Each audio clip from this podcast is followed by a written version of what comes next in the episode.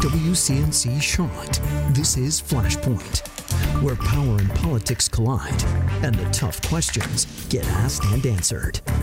Thanks for joining us here on Flashpoint. I'm Ben Thompson. Your vote, it is the simplest, yes, yet most important part of our democracy, and yet it seems controversial these days. A spate of voting bills across the country, 47 in all. Here in North Carolina, a bill covering absentee ballots, voter ID, and the flow, flow of private money to election boards has been filed in the General Assembly. Senate Bill 326, titled the Election Integrity Act, also sets aside $5 million to create a, a program to identify voters who need a photo ID and help them get it. The bill also states the absentee ballots must be turned in by the end of the day of any primary or general election. That was a big issue a couple months ago. In South Carolina, there are two bills one that would require all counties to have uniform election laws. The second aims to bring legislative oversight to whom the governor can pick to serve the election commission. These bills not as controversial as the one passed in Georgia for sure. Looming large, though, above all of these, Democrats up in Congress have a plan of their own. It aims to make it easier for everybody to vote. This week, Senator Lindsey Graham, though, in South Carolina, sounding off against the voting rights bill. WCNC Charlotte's Tanya Mendez shows us what the bill would do and why Senator Graham is so opposed to it. H.R. 1 would change elections as we know them here in the Carolinas. One of the biggest things it would do is eliminate the need to have an ID when you vote. Senator Graham called it the biggest power grab he's ever seen, and Governor McMaster said it's dangerous. This is the biggest power grab in modern American history. Senator Lindsey Graham and Governor Henry McMaster holding a news conference at the South Carolina State House to voice strong opposition to the Voting Rights Act that's making its way through Congress. There's no way to exaggerate the danger and the harm that these provisions, if passed, will do to our state and our country. HB 1, also known as the For the People Act, would bring broad sweeping changes to elections and ethics. It's in response to the new voting laws states like Georgia have passed after the 2020 election. Our democracy is in a 911 emergency. The Republicans don't want to have fair elections. It's very clear that they would like to see uh, constraints put on voters. Supporters of HB1 say it gives more people ease of access to voting by eliminating voter ID requirements, allowing same day registration, requiring an early voting option. It would also take away states' rights to draw districting lines and would overhaul campaign finance laws. Graham and McMaster said that's setting the stage for widespread fraud. I want to make it easy to vote, hard to cheat. We want to have robust, fair, uh, easy, convenient voting, but it must have integrity. But supporters say the bill would also erode years of voter suppression, particularly in minority communities. When you talk about systemic racism, that's when you build these kinds of things into the system. They're calling all of us racist because we won't give in to this power grab. They play the race card morning, noon, and night. I am tired of it. I think it's cheap. I think it's sick. Both Governor McMaster and Senator Graham acknowledge that this bill will have a much steeper hill to climb in the Senate. Reporting in Columbia, I'm Tanya Mendez, WCNC Charlotte. Joining me now, Professor of Politics at Winthrop University, Scott Huffmon. Professor, thank you as always. We appreciate it. My pleasure. Glad to be with you. All right, first things first. You study this stuff day in, day out. You have for years. You know it better than most folks by far once and for all, are our elections secure here in the U.S. and in the Carolinas? Absolutely. Um, you know, we have a lot of dedicated men and women, um, you know, who work on the, you know, the election commissions, who do things to ensure the sanctity of of the ballot. Our elections are secure. Uh, they have been election fraud, in-person election fraud, which is what the the ID things are alleged to be addressing, is all but literally non-existent. It is almost non-existent, and uh, voter fraud by mail uh, exists to the tune of uh, a couple every tens of millions of ballots. So it is almost non-existent uh, as well. So the, the truth is, our elections are very, very secure. I think voters can always be assured that their vote is properly counted.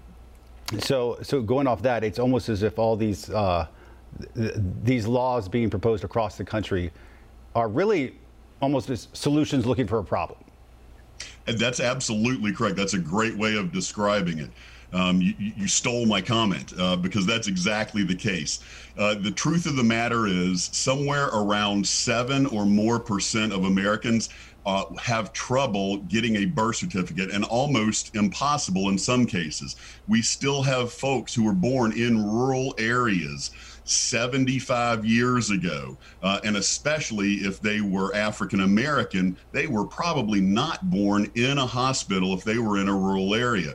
So getting uh, uh, birth certificates is even harder for them. So 7% of Americans, but it's 11 or higher percent for African Americans. But you know what? When you show up at the, the voting booth, you have to sign in. And you know what? They have a copy of your signature. There are other ways. Um, sure, all of us, you know, who were who were born, you know, a, a mere 50 years ago and in, in in hospitals, of course we have birth certificates. Of course it's easy for us. But the fact is, in-person vote fraud has not been happening. And that's all that this would do. So, all it's going to do is solve a problem that doesn't exist, but make it harder for certain folks who are a little more likely to be African American and older and lower income than other folks, make it harder for them to vote when in fact signature matches and other things could be used to prove who they are. So you're absolutely right. This is a solution that can't quite find the real problem that it's there to solve. All right, let me address the other part of this is claims from mainly Democrats, progressive groups talking about uh, attempts to curb the voting uh, uh of some of the folks you're talking about. And listen, we, we, we, know not, not just that it perhaps happens right now, but we know there's historical context for this stuff. That, that was very real. Until just a few years ago, some parts of the country actually had federal oversight because there had been a history of problems. That was thrown out by the Supreme Court. Based on what you've seen out there currently, does this idea uh, uh, of um, sort of curbing the voting turnout among some people in some areas of the country, is, is, is that still happening? Well, I mean, we have legislators, at least in, in Georgia, and I think other places, but definitely in Georgia, quite literally saying one of the reasons they want to do this is, uh, quote, it'll make harder for us to con- to win elections going forward, us being the Republican Party. So there is absolutely a partisan slant to it. And there has been in America a, a strong history of trying to suppress the black vote, you know, in the South, especially post Reconstruction there were all types of things literacy tests that were unfairly applied grandfather clause to allow illiterate whites to get around the the uh, grand the literacy test whites only primaries and as you noted the the voting rights act passed in 1965 it dramatically changed the electorate allowing more and more african americans to vote but in the, the Holder case, the Supreme Court threw out the federal oversight. Basically, federal oversight said anywhere there had been a history of suppression of votes, and not everywhere, just places there had been a proven history of the suppression of vote. If you made changes to how elections were done, the federal government had to look at it to make sure it was fair. That's literally all that it was. That was thrown out, and as soon as that happened, we saw a rash of these changes. So it, you know, correlation doesn't prove causation. I really think that uh, we can see sort of what's happening. It wasn't an accident. Uh, in the setup piece, we heard from Senator Graham himself, and he expressed a sort of skepticism that, like, let's be honest, that a lot of people have. And I don't know if it's a uniquely American thing, and maybe you can give us some some sort of uh, idea here of a skepticism of the federal government coming in and handling uh, elections. To some people, that seems like logical, easy thing to do. But for a lot of folks, they're like, get them out of here of what is a local issue. Well, uh, you know, states have the right to run elections as they see fit. However, states have the responsibility to ensure that everyone is treated equally under the law, and that's where the federal government steps in.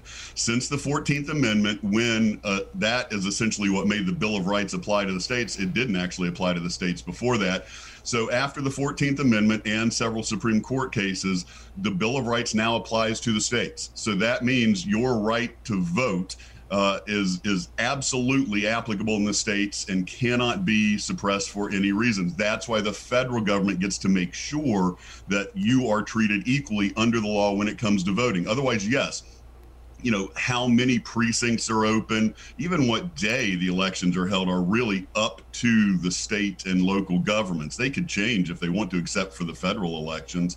So it is still up to the, the state governments. All the federal government ever does is ensure that the bill of rights is properly applied to the states. And when those two match up and they disagree then the supremacy clause of the constitution says federal government wins. Um, let me ask you to be a betting man. Chances that, that the uh, proposal in D.C. Uh, Democrats are proposing actually makes it through and is passed? Uh, probably not. We'll we'll see. Um, the the filibuster is still in existence at the moment. Uh, it seems likely to stay based on Senator Manchin's you know opposition to getting rid of it. Uh, so you know we'll just have to see. I've seen stranger things in politics yeah. though seems like to me we want as many people voting as possible. And if, if you find yourself saying, oh, we don't want the Trump people voting, or oh, we don't want those woke college kids voting because they're liberal. That's part of the problem. We, we, fair, fair-minded people want safe and secure elections, and also want as many people voting as possible. Those should not be uh, opposing things. All right, we want to talk to you more about uh, the president's first uh, couple of months in office. Um, coming up on the other side of this break. Stay with us. Where's the money? WCNC Charlotte answers that question every day. We're here to make a difference. Email money to WCNC Charlotte and ask, Where's the money? Welcome back to Flashpoint. President Biden's now been in office for almost three months. He's nearing his 100 day mark coming up at the end of this month. During his first two months in office, he signed into law a $1.9 trillion COVID 19 relief bill and proposed a, a $2.3 trillion infrastructure and tax plan. But working across the aisle has proven tough. No Republican lawmakers voted for the COVID 19 relief bill, and none appear likely to support the infrastructure plan at this point. Less than 100 days in at this point, uh, Professor Scott Huffmon of Winthrop, what are fair criticisms and what are not fair criticisms that, that are sort of uh, owed not only to President Biden, but any other president? Well, you know, the 100 days is kind of an artificial uh, point. It was, it was, you know, after Franklin Delano Roosevelt and, you know, the, the famous 100 days, we've decided that that's a metric uh, to use for all presidents. It's kind of odd, but sure, you know, it's the new, it's the new metric. So we have to look at, uh, in some ways, what he said he's going to do. He said, he talked about the number of vaccinations. Uh, he did achieve that. I mean, the the rolling out the vaccinations and getting them out to the states uh, and getting them in people's arms that that worked. Uh, as far as the promises about uh, you know pandemic relief, uh, the bills that you mentioned. Um, he followed through with those. Uh, Republicans were in favor of those when Trump proposed them, and there was across the aisle voting from Democrats who voted for it under Trump. But again, in this polarized time, you really couldn't expect a lot of Republicans. You know, the Senate used to be not nearly as polarized as the House. And in fact, Democrats and Republicans in the Senate didn't used to be very far apart ideologically, but over the years, they have become more and more polarized and negative partisanship, which means, you know, not doing something because my party wants it, but simply doing it to stymie the other party negative partisanship on both sides has, has really come to the forefront. So I really didn't expect many senators, especially when Trump is still the voice of the Republican Party in many ways. I didn't expect many to, to come across. Same with the infrastructure bill. That actually, a lot of the elements in it were things Trump had talked about doing. Um, you know, there's the famous running joke of, oh, is it infrastructure week again? Yeah. Well, one of the reasons is because uh, lots of presidents, including Trump, talked about the importance of improving our infrastructure. The economy of America still runs on its bridges and highways and waterways and the, the infrastructure that allows goods and services to get to market. So if you're a good capitalist, you really want a, a strong infrastructure to support that. And we saw that when, you know, Trump was in power, the Republicans wanted it, the Democrats were, you know, some were for, some were not. And now it's flipped. Negative partisanship is to be expected, but the fact is, those are some promises that he followed through with. Uh, promises he did not. Uh, he is still putting kids in cages, although I think he's changed the name to detention centers or something. Um, he has backed off about relief for student loan debt. Um, and so there's several of those things where he has been called out by the, the far left in the Democratic Party for not following through. Uh, it's been said, fair or not, that this is, you know, he's ushering in a time of big government. You know, Republicans have really ran very successfully in the last 34 year, 40 years about, hey, the scariest words in the English language, I'm government, I'm here to help out, you know, and, and really quite successfully to where I do feel like Americans have a skepticism about the federal government. Can, can one man, can one president really change that? Or is that something that's baked into sort of the American psyche? That, that was that was a great great quoting of Ronald Reagan, uh, and that is what he said, and he really ushered in this idea. And you know his uh, uh, mantra was you know uh, starve the beast um, by you know not feeding it, not giving the federal government money and forcing it to shrink down. Um, the, the, great irony is, though, of you know people who call for small government when they get in power, they increase it. Uh, you know, Trump increased the the debt and deficit astronomically to historic highs. Um, you know, you get things like uh, increases in, in ICE, uh, you know, immigration customs enforcement. So there has been an increase in federal government, and that's actually been true. It was true under uh, George W. Bush, obviously. Department of Homeland Security is one of the most massive increases in the size of federal government. Um, under Trump, we obviously saw a massive increase in, in government spending, and, and a lot of that came from tax cuts to, to wealthier folks and to businesses.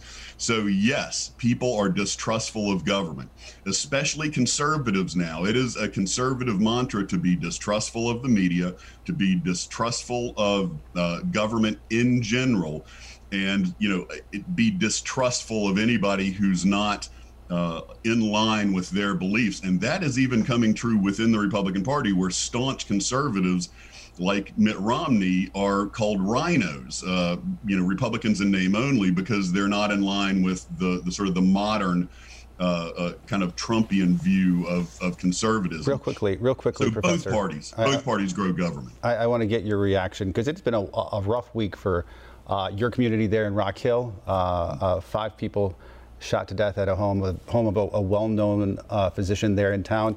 Uh, you don't have any specific link to any of these people, but I, but I know it, it's a small town. When something like that happens, it, I'd be remiss if I did not ask you to sort of your thoughts on it.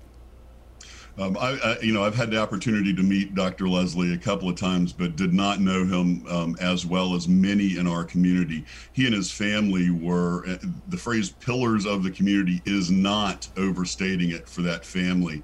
Uh, everyone in Rock Hill is at most one to two degrees removed from someone who just had their life upended. Uh, it is a great tragedy to this community. It, the, the, act itself was horrible, but uh, to whom it happened, and I'm talking about both the the Lesslie family and the, the Adams family. Uh, the, the murderer's mother was a beloved teacher uh, retired and had uh, been in an accident, partially paralyzed. Uh, so, you know, really two horrible tragedies, one unspeakable crime. And the, the whole community is is absolutely reeling. It, it, people are trying to make sense of it. We know there will, in the end, be no sense made of it, but people still just desire to know why. Why can something this horrible happen? I think it's important to set the expectations there that regardless of what the investigators find and, and what they come up with in, in, the weeks and months to come, we're still not going to have the answers that, that, that we want. We just never do in a situation like this. All right, Professor Scott Huffmon. Professor, thanks as always. We appreciate it. Thank you. More Flashpoint after this. Where's the money? WCNC Charlotte answers that question every day. We're here to make a difference. Email money to WCNC Charlotte and ask, where's the money? Welcome back to Flashpoint. After Major League Baseball moved its All Star game from Atlanta in protest of Georgia's new voting law we talked about earlier, it's brought back a lot of memories, some not so good, of the same thing that happened here five years ago after House Bill 2. The law ultimately repealed and replaced, but it led to blowback similar to what we're seeing down in Georgia. And it's no fun when you're living through it. If you lived here, you remember. WCNC Charlotte's Brandon Goldner looks back at how it's still, to this day, affecting us. One of the impacts of HB2 that we still see today is this building. This is supposed to have been where PayPal opened up its new operations center, hundreds of jobs. But that didn't happen. Instead, companies, conventions, and competitions all went elsewhere in protest of HB2. The NBA pulled out of the Queen City for the 2017 NBA All Star Game singers canceled concerts, and two companies planning to come here, Adidas and Voxpro, took their jobs to Georgia. Now, five years later, the Peach State's political leaders are now facing their own business blowback to a controversial law. Yes, it reminds me of HB2, which was. Jennifer Roberts was mayor when Charlotte City Council passed a gender identity non discrimination ordinance, which resulted in the General Assembly pushing back with HB2. People remember HB2. And one of the things that, that happened is it also raised the visibility of our transgender neighbors. There have been some good things that have come out of that. The so called bathroom bill was partially repealed a year later, but by then, the Associated Press estimated the law cost North Carolina $3.7 billion. And even five years later, Lawana Mayfield, who was on Charlotte City Council at the time, says the city is still paying the cost. The city of Charlotte is still growing, but imagine if that growth had continued instead of having this long pause. While she does not support Georgia's new voting law, she believes businesses boycotting the state and Major League Baseball moving its All Star game are not solutions. Find minority owned businesses where you can invest there to show your support. We're still working to try to get an interview with former Governor Pat McCrory, who signed HB2 into law. In University City, Brandon Goldner, WCNC Charlotte. We'll have more Flashpoint after this. Where's the money? WCNC Charlotte answers that question every day. We're here to make a difference. Email money to WCNC Charlotte and ask, Where's the money?